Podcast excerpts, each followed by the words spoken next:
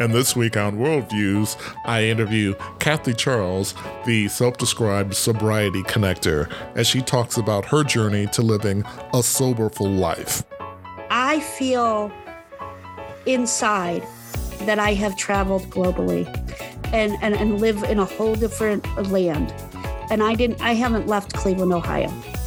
Join us this week on the next episode of Worldviews.